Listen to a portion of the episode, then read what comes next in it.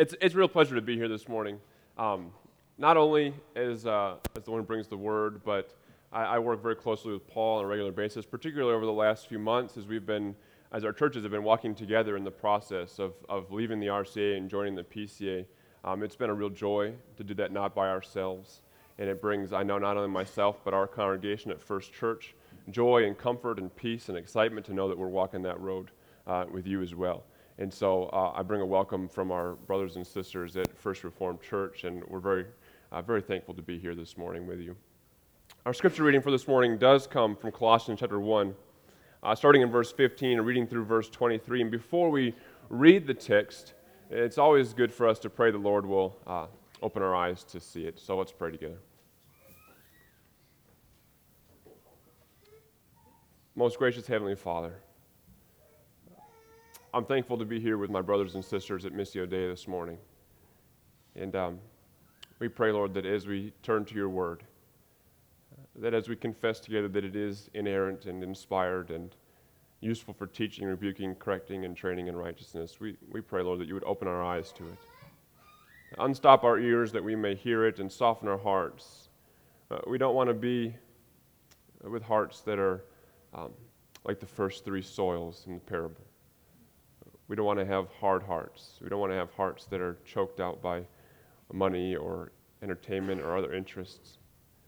Lord, we want to be fertile soil. We know that you control that. We pray that you would soften our hearts to receive the seed of your word, and that it would bear fruit in abundance. We pray, Lord, that your Spirit would be present here as we study your word together. We pray that as he inspired the word, that he would also put it into our hearts, that he also would help us to understand it and communicate it to us this morning, we pray. In Jesus' name, amen. Colossians chapter 1, starting in verse 15.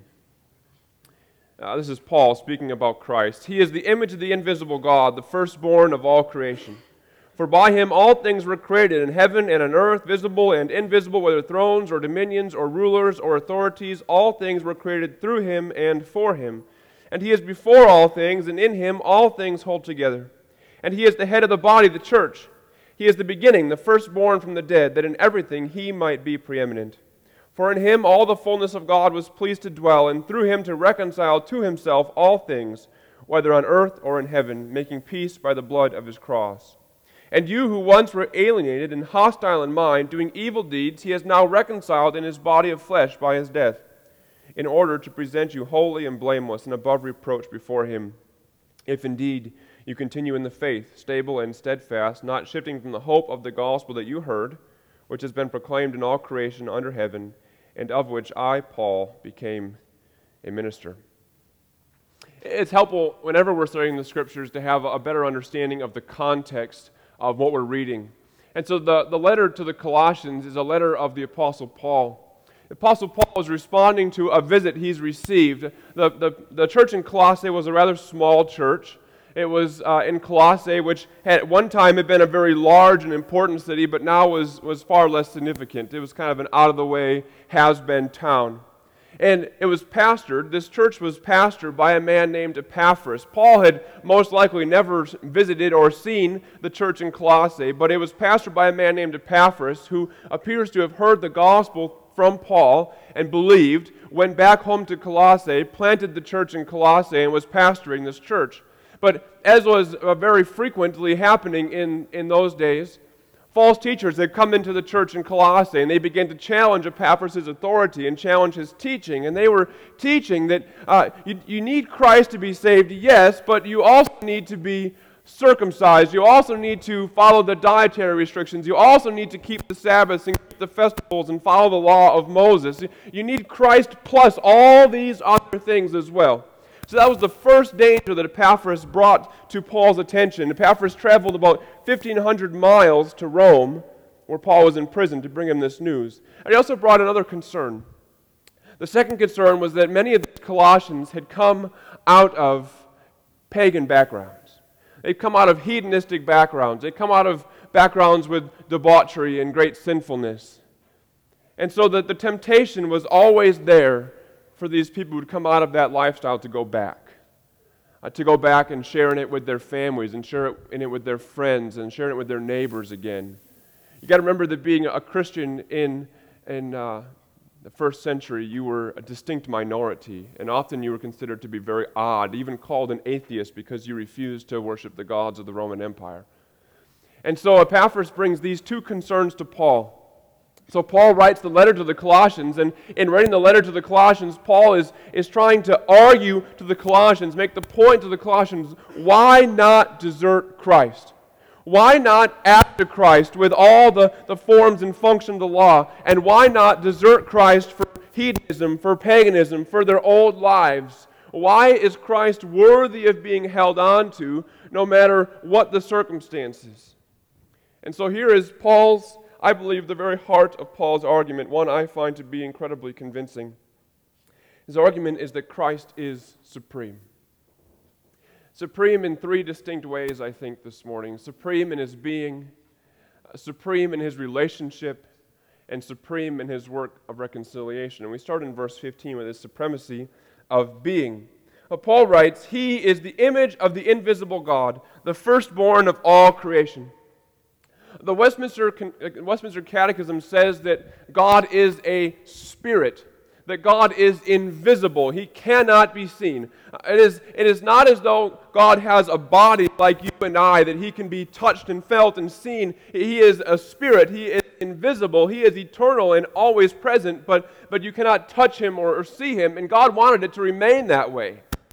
He commands very clearly in the Old Testament that you are to make no image of him in any form or function. He says in Deuteronomy 4, verses 15 and 16, "Therefore watch yourselves very carefully, so you do not become corrupt and make for yourselves an idol, an image of any shape, whether formed like a man or a woman, or like any animal on the earth, or any bird that flies in the air, or like any creature that moves along the ground, or any fish in the waters below." The image of deity was not to be depicted in any way, shape, or form. You weren't to make objects out of clay or out of gold or with paints on a canvas or anything of that sort. God was not to be displayed. Why? Well, why? Well, I think it's very obvious if you think about it long enough. How could you do justice to a God who is perfectly holy and perfectly righteous and eternal and just and merciful and gracious and loving, and who has all the power of judgment and all the power of grace? And how could you do justice to that God with a lump of clay or on a canvas or with gold or silver? You cannot properly display all of God's greatness in any image. And so to do so would be an injustice to God's character. It would be an injustice to his nature. And so God demands that nothing be made which is made to represent him. It's called idolatry. But Paul comes along, and he says in verse 15, "He is the image of the invisible God." What you could never do with clay or gold or silver or paint, Christ does. He is the image of the invisible God. When you look at Christ, you are able to see all of God's grace. When you look at Christ, you're able to see all of God's holiness. When you look at Christ, you're able to see all of his righteousness, all of his justice, all of his goodness, all of his mercy. Christ embodies the fullness of the image of God. When you look at Christ, you are looking at God. So often this is what the cults, among other things, get wrong. They see Christ as part of the image of God, as an imperfect image of God. But far be it from us to think that way. But Christ is the image of God. Anything less would be idolatry. If he was anything less than the fullness of the image of God, worshiping him would be absolute foolishness. But he is the image of the invisible God, the fulfillment of the second commandment. And it's like Calvin says, in Christ alone that God, who is otherwise invisible, is manifested to us. And as the author of the Hebrews says, the Son is the radiance of God's glory and the exact representation of his being. The exact representation of his being. Well, it isn't just the image of the invisible God. Verse 14 says that he is the firstborn of all creation. I had a Jehovah's Witness come by my house this past, well, it might have been 2 or 3 weeks ago now. And we got into a discussion about who is Christ. And she was dead set that Christ is created, that he is a made being, that he is less than God. And part of the reason for her arguing that was she was saying, well, it says that he is the firstborn. He is a created being. I said, no, that's not what Paul is meaning to communicate by saying that he is the firstborn. It is as though God the Father is the holder and the owner of all things, hands over all things to Christ as a king hands all things over to his heir. That makes sense? It is not as though Paul is saying that Christ is created. How could a created being do justice to the fullness of the glory of God? It's impossible. But Paul is saying that Christ receives all things from his Father as an heir receives all things from the king before him. And so here it is that Christ owns everything. He is king over everything. He is king over the furthest flung galaxies, and he is king over you and I. He is particularly king over his church, but he is generally king over all of creation. And so we get back to that very first thing we started with. Paul is answering the question, why not desert Christ? Why not leave him for the paganism? Why not leave him for popularity or acceptance? Why not leave him and add to him with all these other different things? Well, how can you add to God? How can you add to God? If you have God, what more can you possibly need? And if he owns all things, why would I go looking elsewhere for those things? But it is that Christ is supreme, and he is supreme in his being. And when you have the supreme being available to you, you have no need or lack. And so Paul is answering again the question here, why not desert Christ? Because he is supreme. And he goes on in verse 16 to speak more about this supremacy. For by him all things were created in heaven and on earth, visible and invisible, whether thrones or dominions or rulers or authorities, all things were created through him and for him. Sometimes we have this problem in modern evangelicalism, and we only see God the Father in the Old Testament. And we don't think about Jesus the Son until the New Testament. And it's crippling to our understanding of who Christ is to think that way. Because here, we remember in the beginning, God created the heavens and the earth. What does Paul say?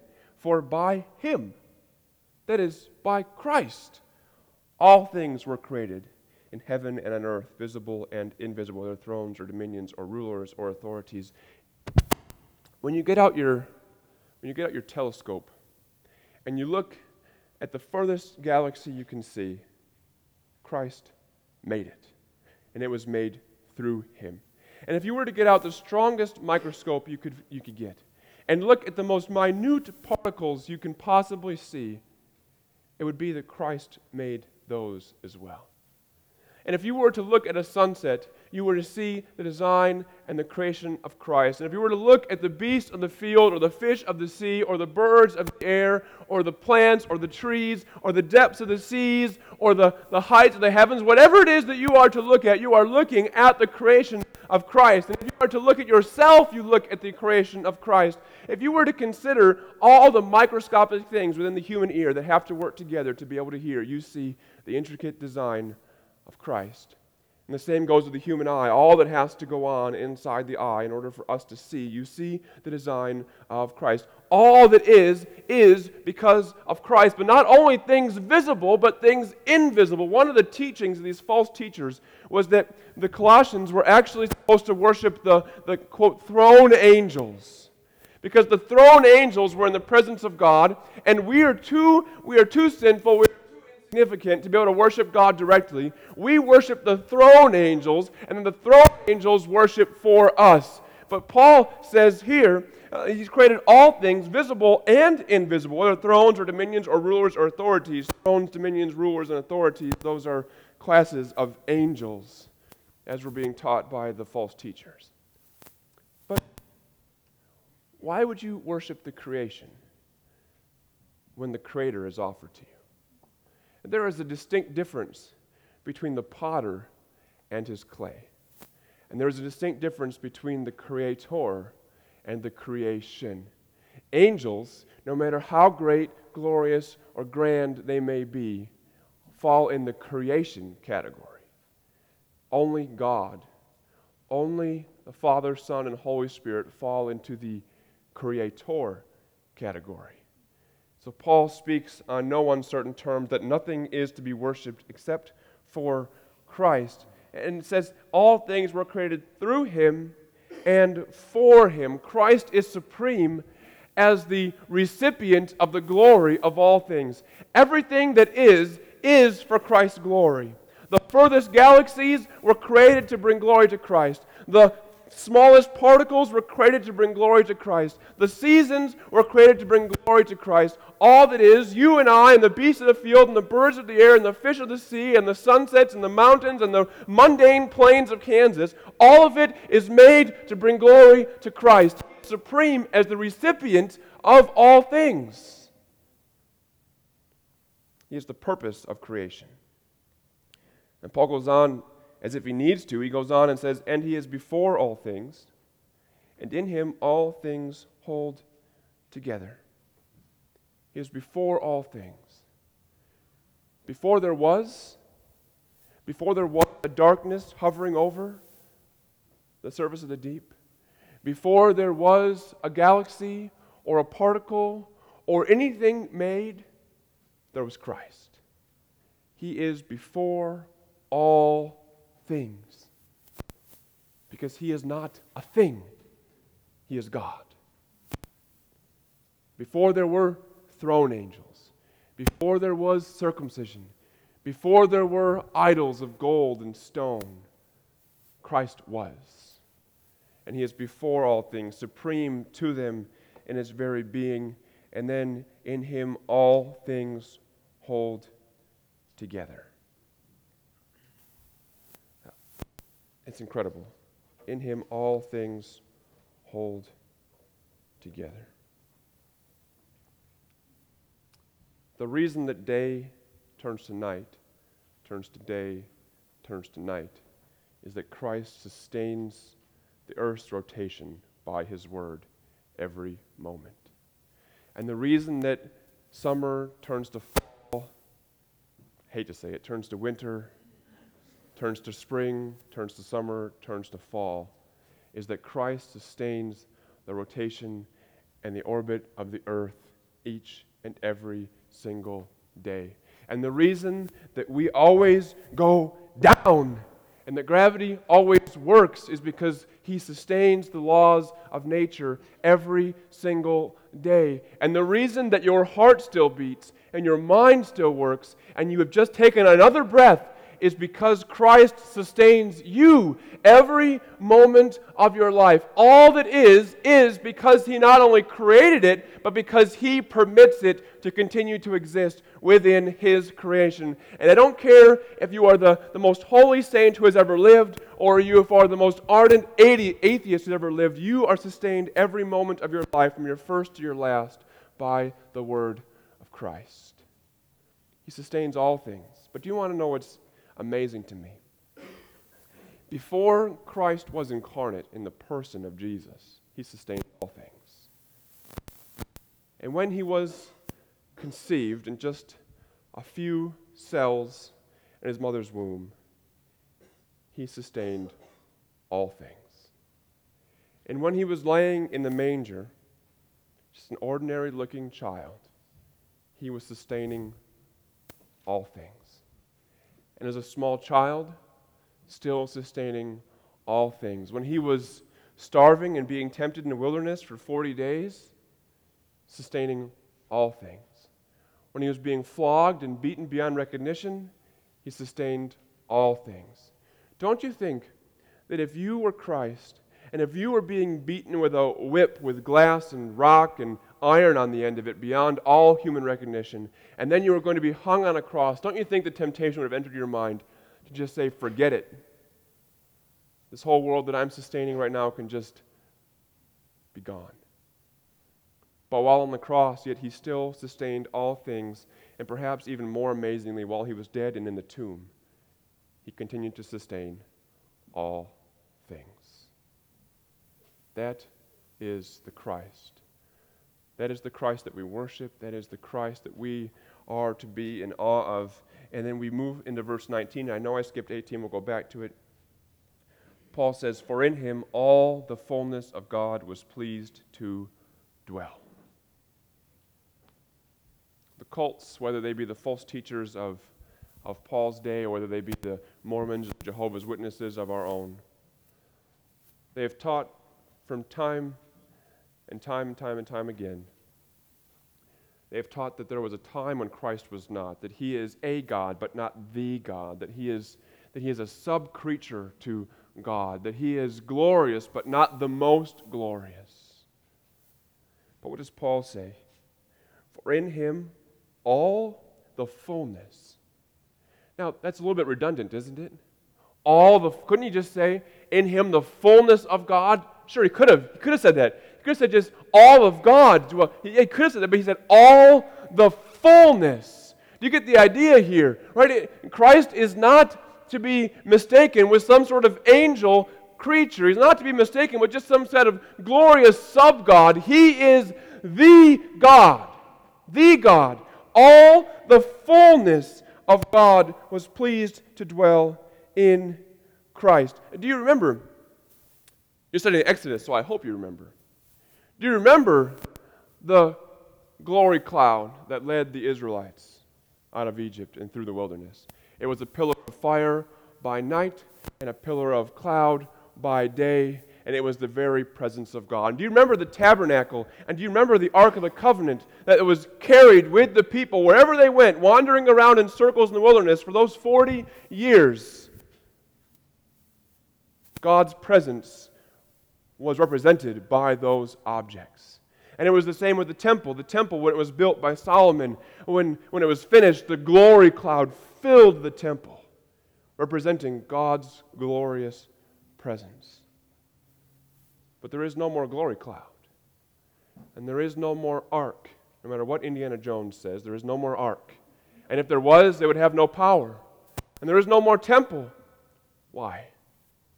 Because Christ is no longer present with his people in a cloud or in a temple or in a wooden box, but he is present with his people in the flesh.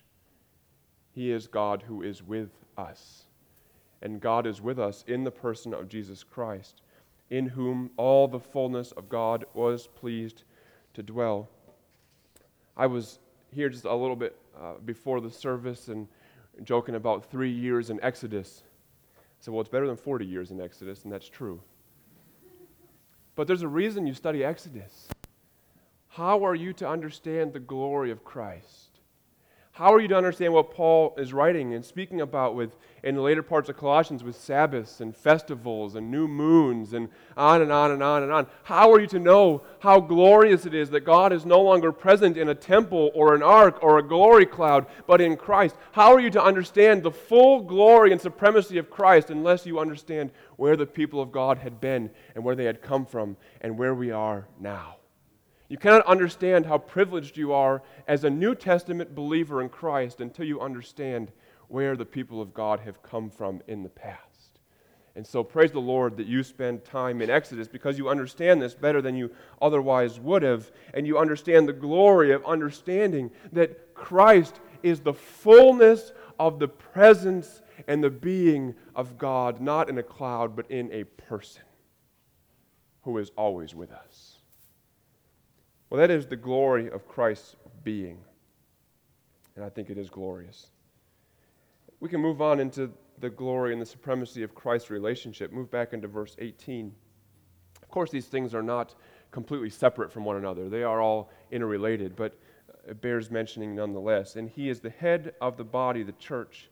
He is the beginning, the firstborn from among the dead.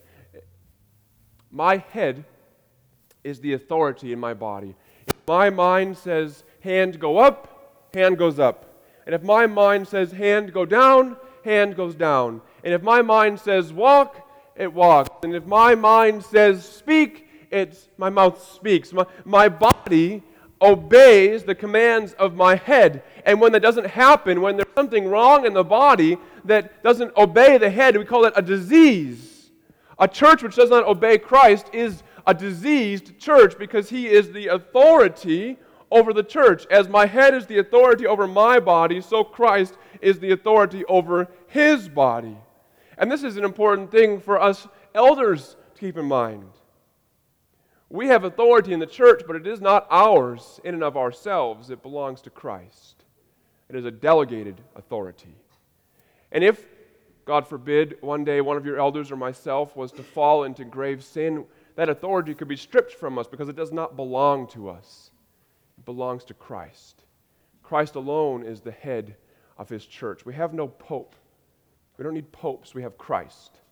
Christ is with us. He alone is the head and the king of his church. But he is also the ruler of all things. It says that he is the beginning. That word beginning in Greek is arche. It can mean beginning or ruler or first citizen, so to speak. Christ is the glorious one over all creation. Not only beginning chronologically, but beginning as far as the first, the grandest, the glorious one. He is the ruler over all this creation generally. And it says then as well that he is the firstborn from among the dead. This is not a chronological statement. There were others who had died and come back to life before Christ, right? They talk about Elijah. Elijah raised the widow's son at Zarephath. And in 2 Kings, Elisha raised the Shunammite woman's son. And Jesus himself raised the widow's son at Nain and raised his good friend Lazarus. And they who were dead now alive again. So Paul is not saying Jesus is the first one to be dead and alive again. He's saying Jesus is the first one to be dead, alive, and never die again. All the rest of those people died, rose, died. Christ died, rose, ascended. No more dead. Right? He's the first one to die and rise and never die again. He is the victor over death and firstborn from among the dead. There's hope in that statement, isn't there? I just did a funeral on Friday. I did a funeral. I didn't know the woman. She was the mother of a man in my congregation, and her pastor was in the hospital, and so I stepped in. And at this funeral, I don't care if I know the person or not, you preach the hope of the resurrection. That Jesus is the firstborn from the dead, but he's not the lastborn from among the dead. Our hope is in Christ. It is by the power of his resurrection that we hope to one day live again. You know, we sing a lot about our souls, and the songs we sang this morning were beautiful. It says, he purchased my soul with his blood. But, you know, Jesus didn't just purchase my soul with his blood. He purchased my body with his blood as well. My hope isn't just that one day I can go to heaven. My hope is that one day when I'm in heaven, Jesus will say, okay, now it's time to go back and fetch those bodies again. And that body which is laid in the ground in dishonor, sown powerless, will one day be raised in glory, and my body will one day be perfected as Christ's body is now. That is the hope, that Christ is the firstborn from among the dead, and we will follow him. And so Christ is supreme in his relationship to his people and to his church, and now he's supreme in his reconciliation as well. Verse 20 says, and through him to reconcile to himself all things, whether on earth or in heaven, by making peace by his blood, by the blood of his cross. Reconcile to himself all things, whether on earth or in heaven. You'll recall back to the beginning of creation. God made all things, and everything was good. Even after the creation of Eve, women, very good. Very good. But it didn't stay very good. It got to be quite bad in quite a hurry. Because God had said, you can eat of any of these trees, but the tree in the middle, that's off limits. Eat it and die. It wasn't because the fruit was poison. It was because God wanted to make sure that Adam was obedient. That Adam knew that his authority in the garden was a delegated authority and that God was sovereign. Adam eats the fruit and plunges not only himself, but all of his descendants and the full creation into sin and distress. As Paul says elsewhere, the creation waits and groans under the weight of sin. And yet, here Paul writes of hope, and through him to reconcile to himself all things, whether on earth or in heaven. Paul is speaking about a general redemption here. Paul is speaking about hope of the creation in Christ. We know that Christ's church has a particular hope, and we'll get to that in just a moment. But the creation has a hope in Christ as well. That it wasn't just Adam who fell into sin, but the creation falls into sin. And it isn't just the church that Christ redeems with his cross, but it is the creation that Christ gives hope to. One day the creation will be restored. One day there will be a new heaven and a new earth, and there will be a perfection, and no longer will there be weeds or thistles, no longer will there be pain or mourning or tears, but the creation itself, from the heavens to the earth, will be entirely remade and perfect. Christ accomplishes that by his cross. But he accomplishes more specifically a redemption of his people. And we see that in verses 21 and 22.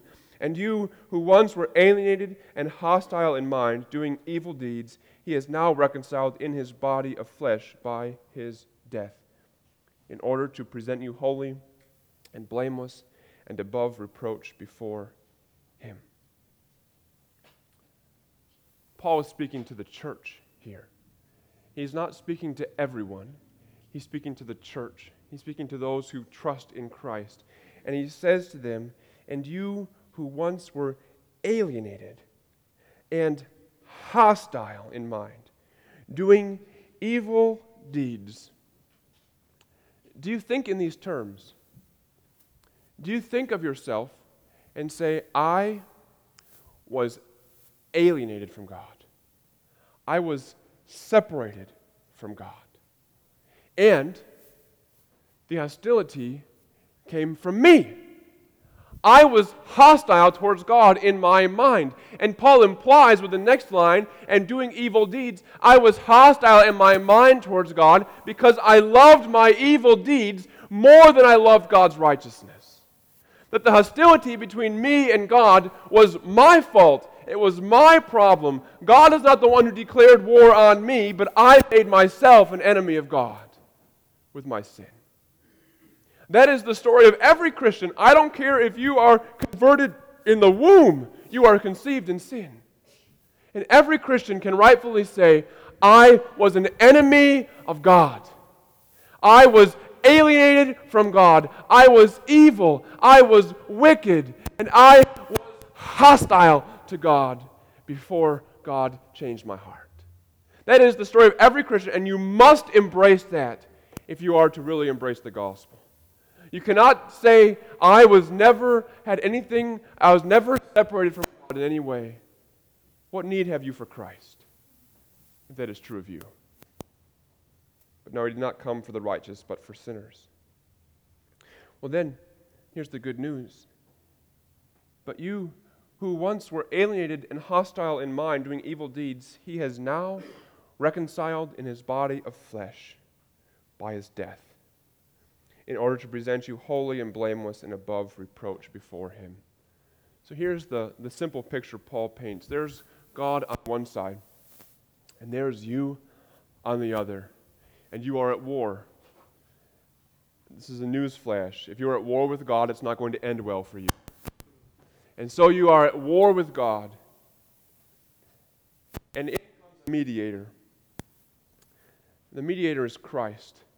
And the mediator is able to represent me to God because he is human, fully, completely human like I am.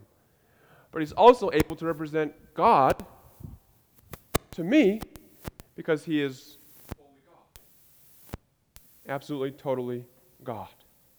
And so he is the perfect go-between between God and man because he fully identifies with both. And God says, sin deserves death. And Christ says, Father, you are right. Your holiness is so great that sin does deserve death. And the Father says, but I've chosen some of them, and I want them. And so you are going to take death for them. And the Son says, I will do it. And he does it. And so he takes his people, and in his infinite worth, he dies for them so that they don't have to die. Isn't that glorious? He makes peace between us and God in his physical body by his death, by the blood of his cross. Calvin says, our happiness consists in our cleaving to God. On the other hand, there is nothing more miserable than to be alienated from him. Do you believe that? There's nothing more miserable than being alienated from God. If you do not believe it now, one day you will know it's true. It is true. I want to put this in a story form, perhaps, bring it home a bit. Late June or early July, and I was up in the city with your Paul and Kirk Kruger. We were up doing some ordination, credentials, transfer stuff, you know, all that stuff you got to do when you're changing denominations and just totally altering your life forever. You know, that's how it goes. And so we were up in the city. We were at Covenant Presbyterian Church, and I was sitting in an alley between the two buildings they have there, and this man comes walking through, and his name was Miguel, and he owned a cleaning company. He must not have been very busy because he had a lot of time to talk, and so he stops and he's just chit-chatting, and you know, there are some people who can just chit-chat forever, and I'm not one of those people, really, and so he's just talking to me about nothing, and I'm thinking, come on, guy, move along, you know, but eventually, the Lord was, you know, working on me, teaching me I need to have more patience and see things more his way, because eventually it comes out that I'm a pastor. Well, Miguel was very interested in me being a pastor. He wanted me to preach about two things more than I was, and of course he has no idea what I ever preach on. He wanted me to preach on the healing properties of organic apple cider vinegar. There you go. Check it out. He also thought I should preach more on the wrath of God, which turns to be very ironic given the course of our conversation. So Miguel found out I'm a pastor, and he was Catholic. I think he was Italian. He was Catholic. And he begins treating me like I'm a priest. And he's trying to convince me, in a way, of why he's good enough for God. Well, my parents are old, and they need help, and so they live with me. I'm thinking, oh, that's good. Yeah, not many people do that. I have 8 children, and I care for them, and I love them, and I work hard, and I don't drink, and I don't smoke, and I don't have tattoos, and I do this, do that, and I try to do everything right. I've been married twice, but I only wanted to be married once. And he goes on and on and on and on and on into how good he is. And finally, I stop him, and I say, Miguel, are you a good person? Oof. When you ask a question like that, sometimes people aren't sure how to answer. Because you could see in his face that all of a sudden, all these things he'd been basing his righteousness on felt a bit more hollow when he really thought about it. And I had a chance to ask him a couple questions. Miguel, have you ever told a lie? Yeah, that's called lying. It makes you a liar. Have you ever looked at a woman who wasn't your wife inappropriately? Oh, yeah. That's called lust. It makes you an adulterer. You were stolen anything? Yeah, we just kind of went through the list, you know. And I said, Miguel, you might think you're better than most people, and he definitely did think he was better than most people. I said, you might think you're better than most, but you're a sinner. Sinners go to hell. The look on his face had two things in it. The first was he was crushed. When you spent your entire life building a case that you're going to make to God based on how good you are, and it all comes crashing down in a moment with a guy you've never met, I think crushing makes sense. It's the destruction of pride. This pride crashed in about 3 minutes. But there was also a liberation in his face, because deep down I think he knew it. I think he knew good and well that he wasn't good enough, which is why he went on for 45 minutes trying to tell me how good he was, because it just never seemed good enough. So then I had a chance to share with him some good news that I think is written all over Colossians and elsewhere. I said, Miguel, when I stand before God one day and he says to me, why are you going to come in to my kingdom?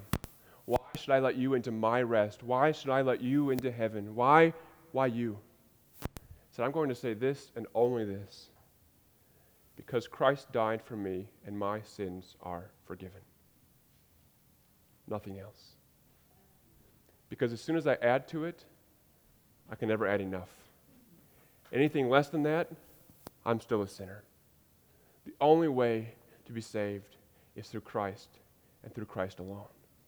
That's Paul's message in the whole book of Colossians, is Christ alone. Not Christ plus circumcision, not Christ plus the Sabbaths, not Christ plus the law, not Christ plus apple cider vinegar, not Christ plus only being married once, or not Christ plus voting Republican, or not Christ plus mowing my grass and having the nicest lawn on the block. Just Christ.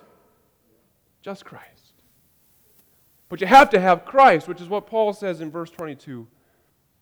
Verse 23, if indeed you continue in the faith, stable and steadfast, not shifting from the hope of the gospel that you heard, which has been proclaimed in all creation under heaven, and of which I, Paul, became a minister.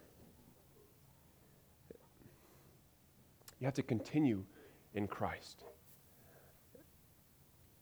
The Christian faith isn't a raised my hand at a revival faith.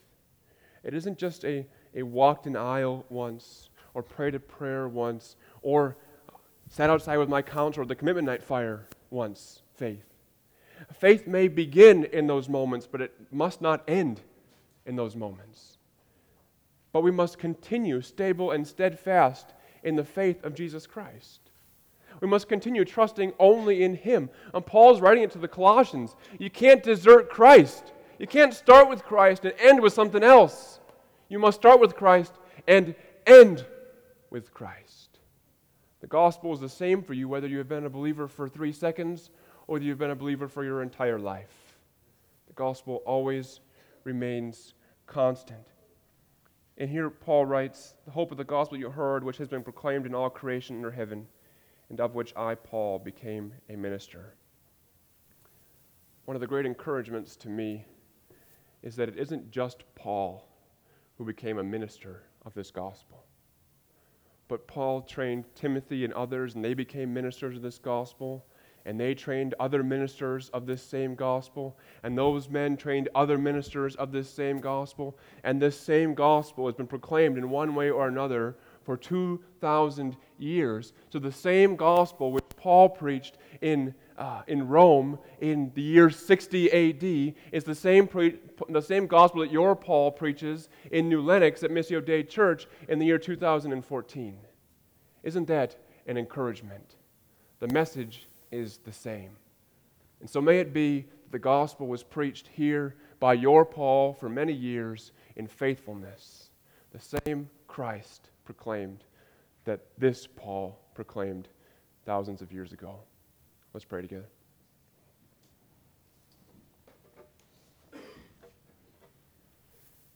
Lord Jesus, indeed you are supreme. Supreme over all creation, as its creator, as its sustainer, as its purpose. Supreme over your church, as the one who purchased the church. Supreme over the resurrection, as the one who accomplishes it. As the resurrection and the life. Supreme over all your people is the one who reconciled them to the Father. Supreme as the one who once was manifested in clouds, tabernacles, and temples, but now is with us in the flesh. Lord Jesus, you are supreme. You are the fullness of God and yet also the fullness of man. We give you our praise. We give it to you alone, not to the angels in your presence, but we give the praise to you and to the Father and to the Spirit. We pray that we would be Spirit-indwelt people. You would send your Spirit to be with us, and we pray that you would be with us indeed until we hear from your word again and gather once more. We pray in your name because you are worthy. Amen.